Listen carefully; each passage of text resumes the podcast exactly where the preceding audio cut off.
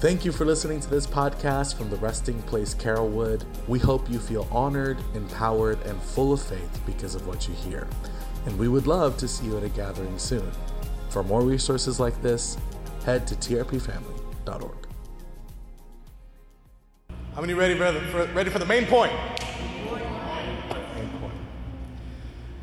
God made everything with divine purpose, including romance and sexuality. Everyone say, uh oh. we are going there today. So, you know, if you get queasy, this is your chance now. But uh I feel like the Lord's got something special to share with you today about this.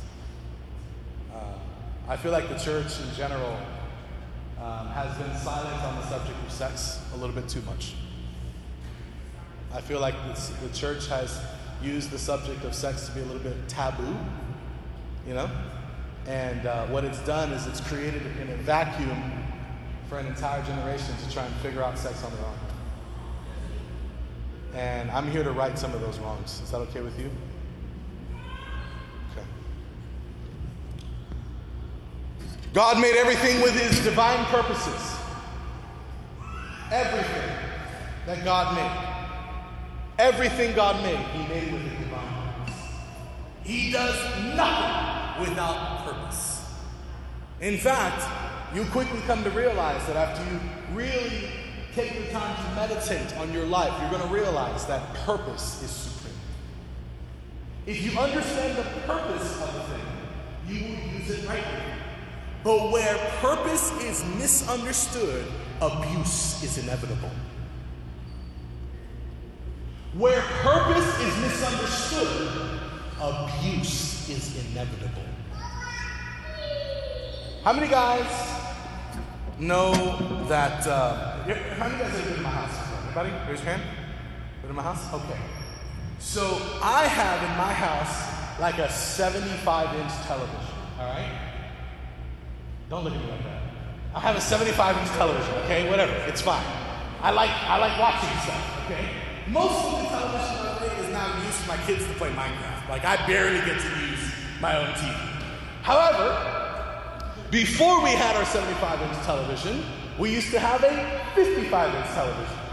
And the reason why we don't have a 55 inch television anymore is because my lovely daughter thought that she would be helping us clean the house by cleaning the TV by grabbing a spray bottle and spraying it. And she just said, Look, Daddy, I love it clean. How do you, I mean, what do you do in that moment? You know? Like, can't get mad she's trying to help. Little did she know that there's like, like all of the center part of the TV was absolutely broken. You couldn't watch anything. Like all the graphics were destroyed. Completely, it was just now paperweight, okay? Why am I telling you this? I'm telling you this because my lovely daughter used that spray bottle for the incorrect purpose. And she damaged something very valuable along the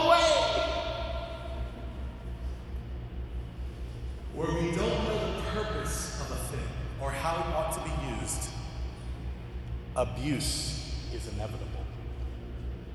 We will eventually damage or misuse the thing that we know if we don't know its purpose. Does that make sense? So I'm here today to simply call out a few of the divine purposes of sexuality. Now, look, this is an incredibly huge subject. And unfortunately, this subject cannot be covered all in its entirety on one Sunday morning. I hope that what this does is this simply begins a dialogue between us as believers. I hope what this does is it essentially just opens up a chance for us to explore God's divine purposes on this subject a little bit more. I think, just like all things, one of the most dangerous things that we can come across is being too familiar with God in a certain subject area. The same way that the people in Jesus' hometown, they were so familiar with him, because of their familiarity, he could not do his miracles. So I hope that today all it does is just, just opens up potentially a new dialogue between you and God. And have encourage you to search deeper on this subject on what exactly did God have in mind when he gave this gift The first of the divine purposes that I believe God instituted for sexuality, very first and foremost, is to reveal God's glory in the earth.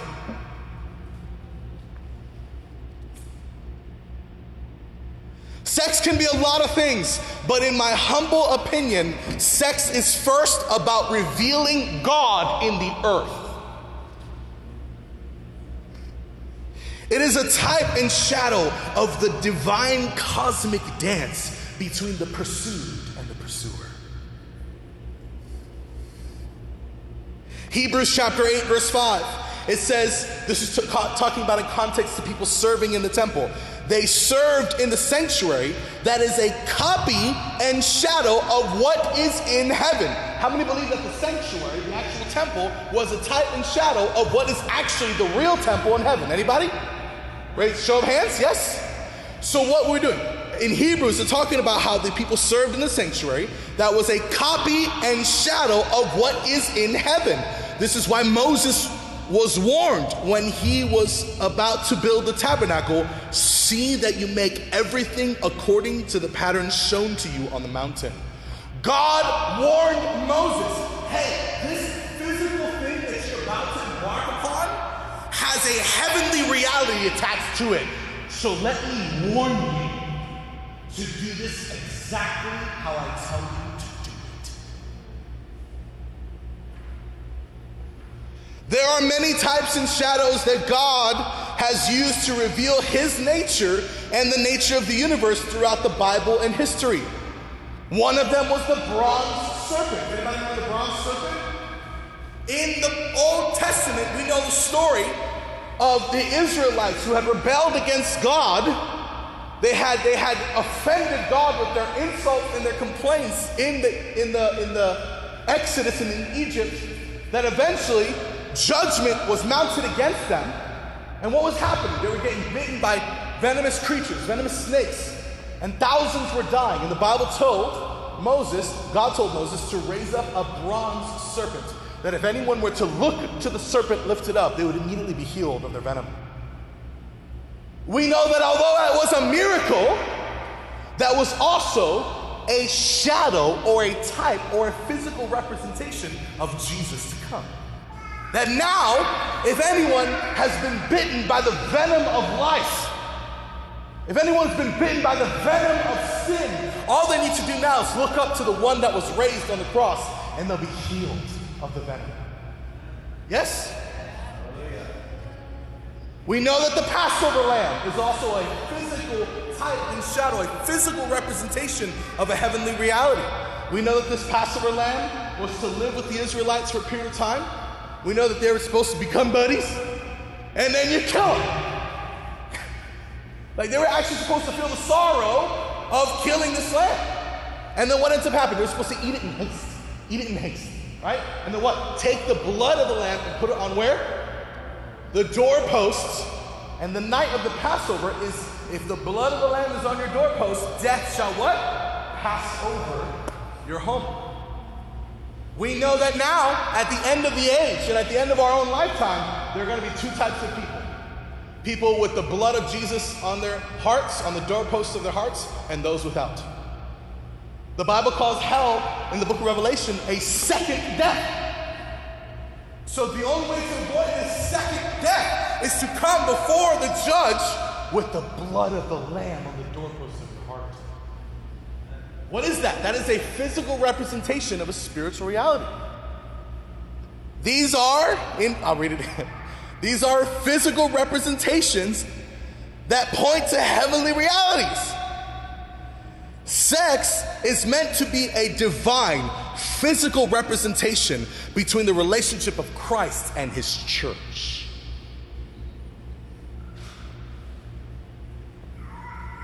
So much of the message about sex with church has just been Don't do it to get married. The end. Can I get an amen? Right? Or am I, am I the only one? There has not been enough value put on the subject. There's not been enough mystical teaching on this exact subject. That our actual gift that we have called sexuality is actually meant to display our relationship between Christ and His. I hope some of you are getting uncomfortable because we're just getting started. Think about it. When we accepted the proposal of His love, in saying yes to Jesus, we became His bride. And then where did He go to dwell after that? Where? In us. When I said yes to Jesus, when He proposed to me, with his own life and his own blood. And I said yes for him to enter after he knocked on the door. He actually came to dwell inside of me. The Bible says in the book of Ephesians, chapter 3, verse 17, then Christ will make his home in your hearts as you trust in him. Your roots will go down into God's love and keep you strong. When I married my beautiful wife, I now dwell in her for the rest of my days. When she said yes to my proposal, when I told her with that ring in hand and vows in my mouth that I would lay down my life for her, she said yes, and then I went into her. This is a divine parallel between Christ and his church and me and my own bride. Some of you have missed out the mystical value of this thing. Something I've learned over our 10 years of marriage is that the more I've abided in her, the more she exists in me. As I dwell in her, I come to realize that she actually is part of my own soul. The same way as Christ lives in us, we also live in him. The Bible says in the book of Second Corinthians, chapter 5, verse 17, therefore, if anyone is in Christ, if anyone's where? Where? If anyone is in Christ, he is a new creation. And isn't it so beautiful that as I am in my bride, we create new creations together? Listen, if you're not liking this, I can stop now. Is anybody? How you feeling about this? You like this? You want me to keep going? Yeah.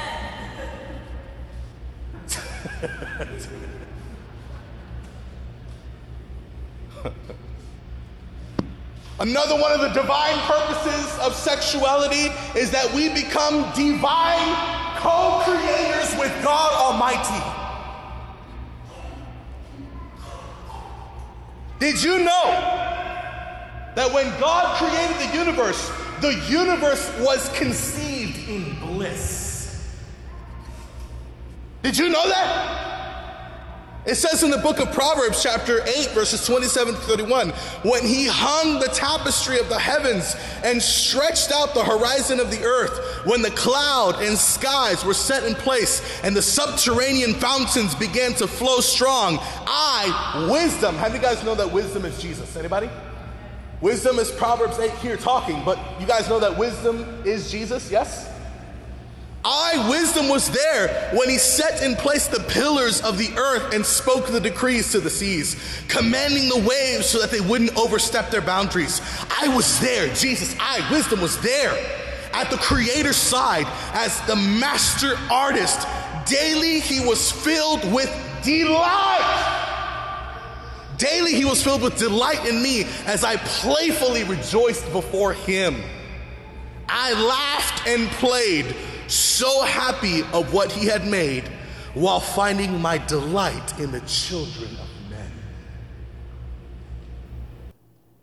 This, this wording shows you that when creation was coming about, there was bliss in the Godhead.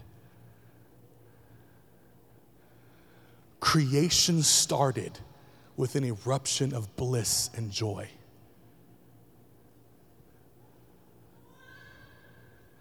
So now, through the mystical power of divine holy sex in matrimony, Brianna and I now have the chance to co create with God our wonderful children. the thing that makes me smile the most is that they were conceived in an explosion of divine bliss.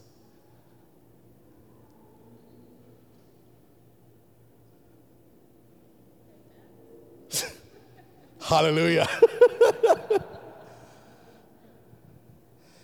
My children's very human existence started in the atmosphere of bliss and love. What a great way to start existence, huh? Another one of the divine purposes of married sex in the kingdom is spiritual warfare. Oh, you didn't hear about that one in your spiritual warfare class, did you? Are you guys good? the Bible says in the first the book of First Corinthians chapter 7 verses 5 or 2 through 5. Whew, perhaps because of the danger of immorality. Everyone say the danger of immorality. The Bible ain't holding any kind, sugarcoating anything here. Because of the dangers of immorality, each husband should have sexual intimacy with his wife, and each should have and each wife should have sexual intimacy with her husband. A husband has the responsibility of meeting the sexual needs of his wife. Ladies say amen. Likewise, a wife, uh, likewise, a wife to meet the needs, sexual needs of her husband. Fellas, say amen. Neither husband nor wife have exclusive rights to their own bodies, but those rights are surrendered to the other. So don't continue to refuse your spouse those rights, except perhaps by mutual agreement specified between the both of you for a devoted time for prayer. Are you ready for the next verse? Are you ready for the next verse? And then you should resume your physical pleasure so that the adversary cannot take advantage of you because of the desires of your body. You should engage in physical pleasure so that Satan cannot have an advantage over you. Fellas, let me help you out. Uh, married fellas in the house. Be like, baby, this is for spiritual warfare, okay? All right? We're fighting the devil together, okay? is that okay? Can I tell some jokes? Are we good? It's in the Bible that as we come together and as we, we love one another well, both in the bedroom and outside the bedroom, the enemy starts to lose places to enter this marriage. As, as, as we start to love one another and, and the two become one, he's losing gaps to enter. Any kind of hole that he can, he's running out of holes to poke through. It actually says when you, you should resume your physical pleasure so that the adversary cannot take advantage of you because of the desires of your body. Whew. One of the lies the enemy has attacked my wife with over the years is that she's not good enough.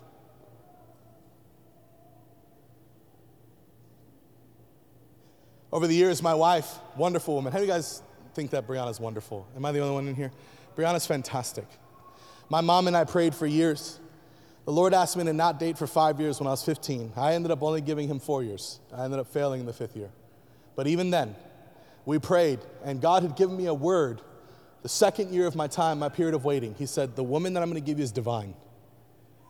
And me and my mom just forget for years were praying for this divine wife, this divine wife. And I remember, I remember I used to hold on to that definition, divine. The Bible, uh, the Bible, the Webster's dictionary says that divine is something that is like or of God, holy, very beautiful, and very pleasing. And I just remember I was like, God, you are going to give me a divine wife, one who has a character just like God. And I prayed, me and my mom together, we prayed for years, for that divine. Anytime somebody try to come around, flirt with her son, nah, she ain't divine. My mom would just send her right on. My mama just, that's right. She just, ah, n- uh, no, esta no, esta no, no, not this one, Joel, Joelito, no. My mom protected me until I found my divine wife.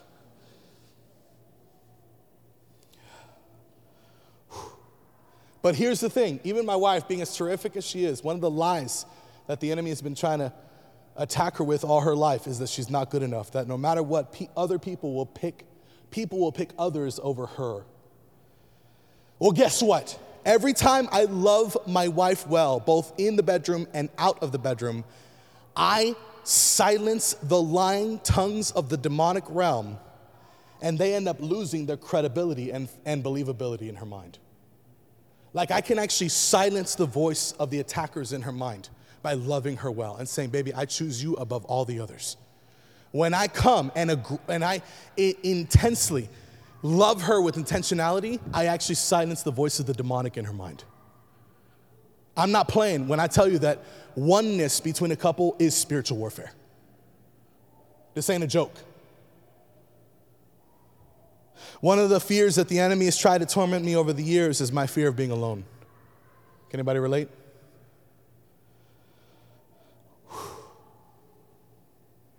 I don't fear being alone as much as I used to, but it's still it's been a, a thing that I've had to fight over the years, being alone. And Brianna, as she intentionally chooses me both in the bedroom and out of the bedroom, she gets to stomp on the head of the lying snake in my life. This is spiritual warfare. And the enemy is losing ground every time we love each other well.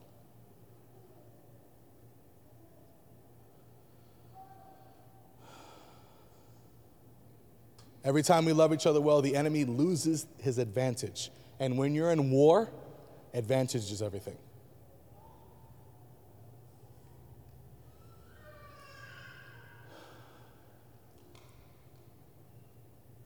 Sex is meant to be enjoyed and protected by the marriage boundary, the boundary of marriage. It's actually a form of protection. The reason why God is so adamant about us waiting till marriage is because God wants to protect that vulnerability that we have in sexuality with this fence of marriage. Because, by the way, when you get married, it's a lot harder to get out of marriage than you realize. Even today, in today's society, those little like billboards that you see, like $99 divorces, that ain't real, y'all. Divorces are stressful and they're difficult and they take years to get out of. Anybody know this in real life? Yes? Okay, divorces are extremely difficult. So, even in today's society, it's extremely hard to get out of a marriage. And I believe that that's actually by right the way it's supposed to be. It's supposed to be that when you enter into marriage with someone, that it's not so easy to just walk out the next day. You understand? And that that that covenant protection is what meant to be it's what meant it's what's meant to protect our vulnerability inside the connection. That there's actually a fence around this connection that this person is not just to walk out on me tomorrow.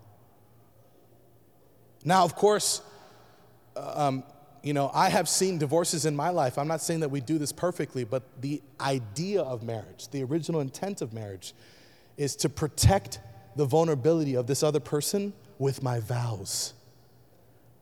I'm protecting you with my vow. My vow that I'm to love you in rich or poor, in sickness and health, for better for worse, till death do its part. That's a form of protection that now you can let your guard down because I'm not going anywhere. Tomorrow, I'll still be here. That's what marriage is supposed to be. It's a death covenant. And the only way we're supposed to be released of this thing is if one of us dies.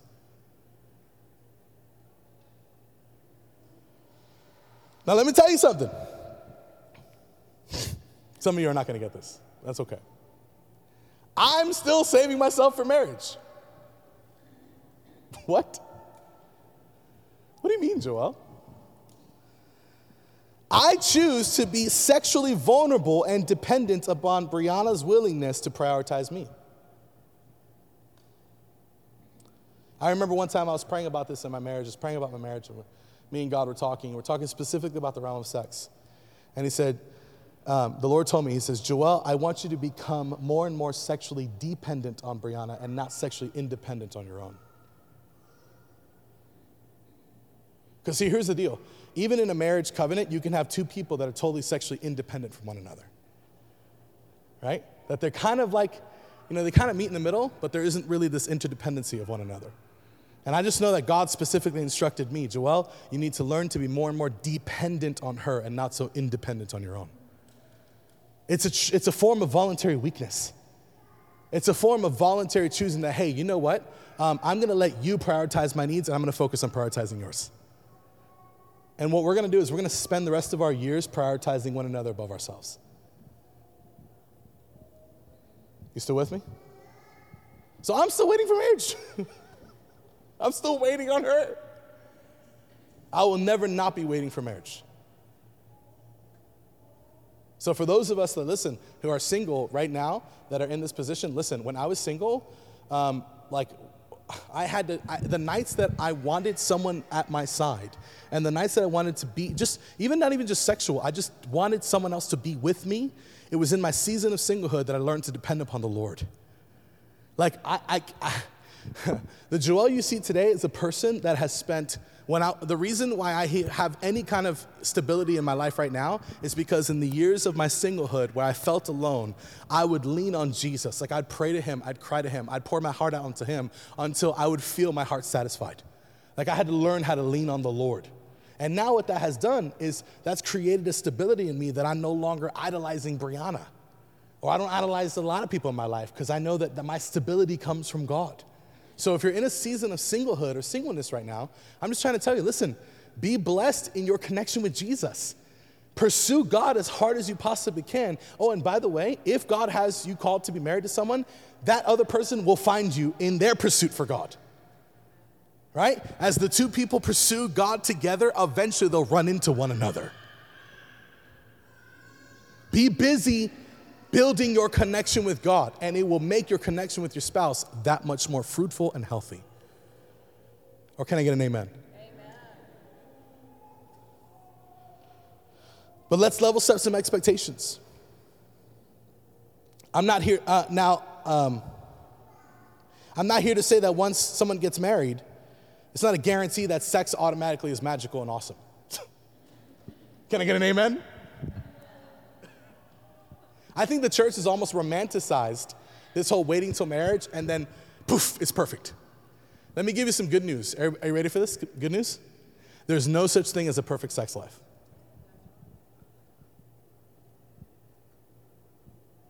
Everybody take a deep breath. Because sometimes, some nights, it just doesn't work out, does it? some nights, it just, the stars do not align. There's no such thing as a perfect sex life. But what marriage is meant to do, if done properly, is to create a safe place for two individuals to work on themselves and their sexual connection without fear of the other person leaving all of a sudden. Remember, the value of a person is infinite because God put the price tag God established the price tag of every human being when he exchanged the value of his life for the value of yours. David, can you come up? I'm just gonna, no, I'm gonna have David. Please. Is it? Yeah, quietly. Okay, yeah, I got you. Remember that the value of every person is infinite because God put the price tag on every human being. God established the price tag of every human being when He exchanged the value of His life for the value of yours. So look at the person next to you. You ready? Look at the person next to you. That person is infinitely valuable. Not because of what they've done, not because of what they do, not because of what they have not yet to do. They are infinitely valuable because Jesus died for them. Can you put a price tag on Jesus? No. Why? Because Jesus is infinitely valuable. And because Jesus is infinitely valuable, he traded the value of his life for the value of yours. Therefore, humans should not be consumed without their first being a price stating their value.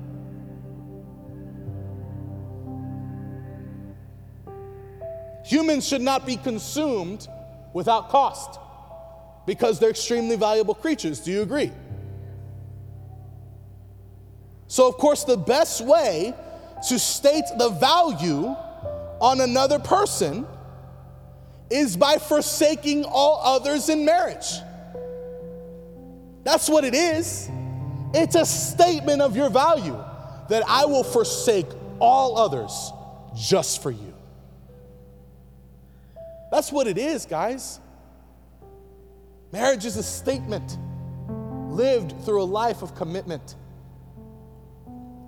Committing to forsake all others, committing to lay down one's life for the sake of your spouse, choosing to love them for better or for worse. Because humans are so valuable and because sex is so important in the course of reality, of course it requires something like marriage to legitimize it. Of course it does. When the church preaches abstinence, it's like, gosh, I've, I've heard so many messages on like purity and abstinence that are so like just awful. It's flat out bad. Like, you're telling me to wait. Why? Well, because we choose sexual purity and we choose to stay sexually faithful because of the value of the other person on the other on the other side of the commitment. And because that person is infinitely valuable, of course I'm going to stay committed to them. Because God called them infinitely valuable. Therefore, I will call valuable what God calls valuable. And I'll do so with my actions.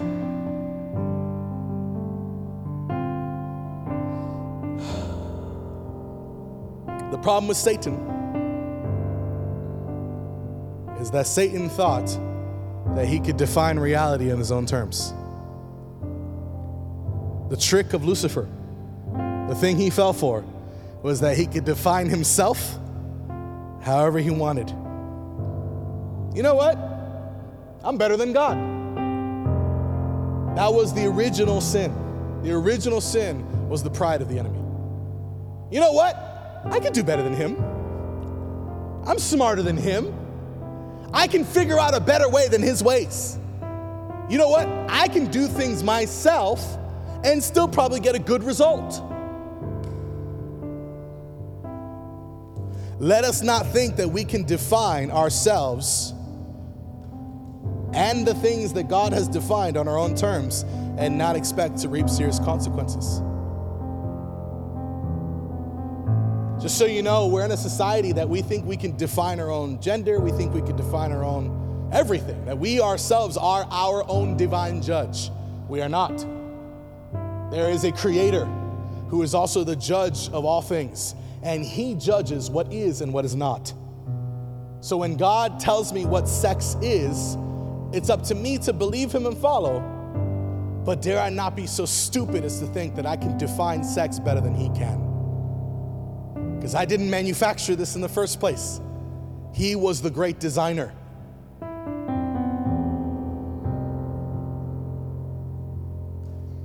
So I'm just trying to tell you right now that like like there is a divine way to all things. There's a divine purpose. There's a divine path. There's a divine original. And and I can ask God, God, like just because you may not agree with God, it doesn't mean you've got to give up on God. Just because you don't agree with him doesn't mean you got to give up on your relationship with him. Just ask God, hey, God, can you please help me understand why you want it this way? I believe, but I need you to help my unbelief here a little bit, Jesus. Like, why, why, why do I got to do it like this? And he will show you. He will show you why his ways are better. He will. But in the process, he asks you to trust him.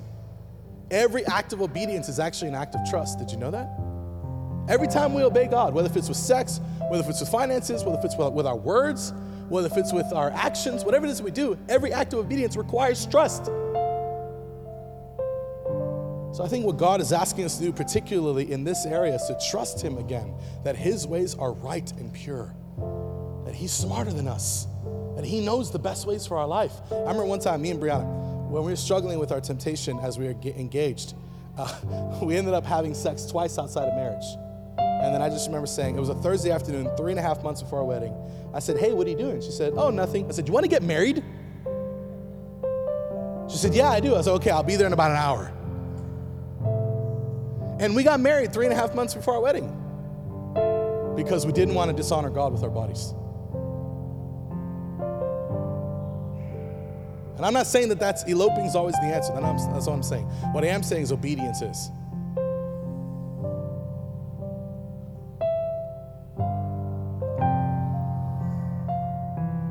Bible says in Proverbs chapter 6, verse 27, can a man scoop fire into his lap and expect not to catch on fire?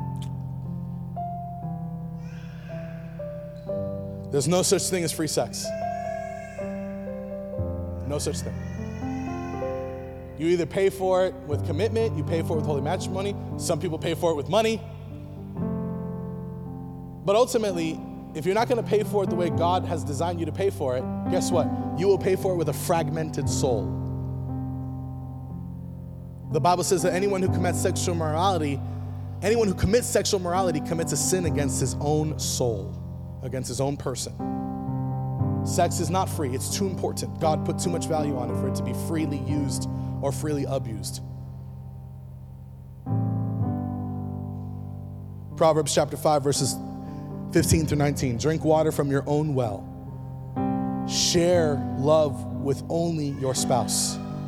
Why spill your water into the streets? Why with just having sex with just anyone? You should reserve it for yourselves. Never share it with strangers. Let the, your wife be a fountain of blessing for you. Rejoice in the wife of your youth, for she is a loving deer, a graceful doe. Let her breast satisfy you always. May you always be captivated by her love.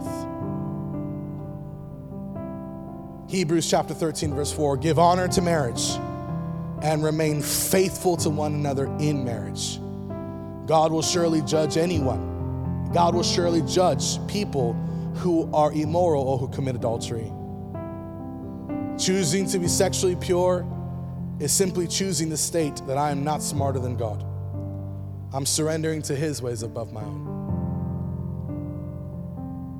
Let's have the prayer team come on up. Were you blessed by this? Yes? Good. Because, man,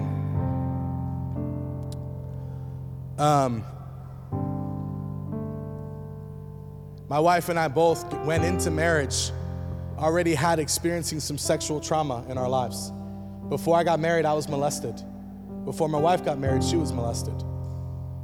And so we both had sexual trauma going into this marriage. And did you know that even though we had sexual trauma, God used this marriage connection to heal one another of our own traumas.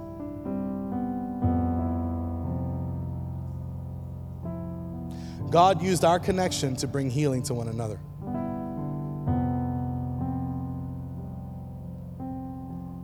Because his ways are just better. Thank you for listening to this podcast from the Resting Place Carrollwood. We hope you feel honored, empowered, and full of faith because of what you hear. And we would love to see you at a gathering soon. For more resources like this, head to trpfamily.org.